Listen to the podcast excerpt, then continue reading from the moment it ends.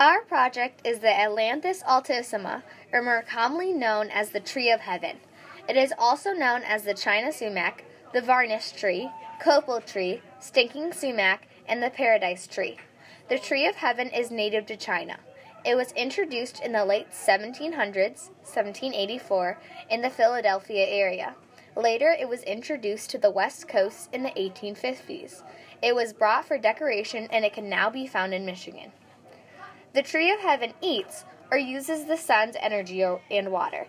It gets eaten by the honeybee, and since it was introduced, it has choked out ecosystems and plants.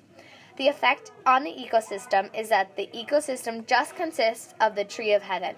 The plants can't breathe from being choked out by the tree of heaven. The tree of heaven was used at one point in time for medicine in Asia.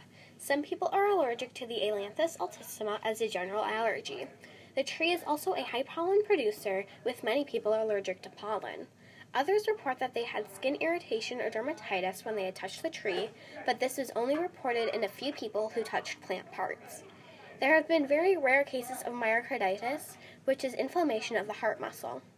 The Tree of Heaven has many reasons for success in Michigan. It is shade intolerant and thrives in poor soils. The Ailanthus altissima can be found in areas with disturbed soil, fence rows, fields, roadsides, woodland edges, forest openings, and rocky areas.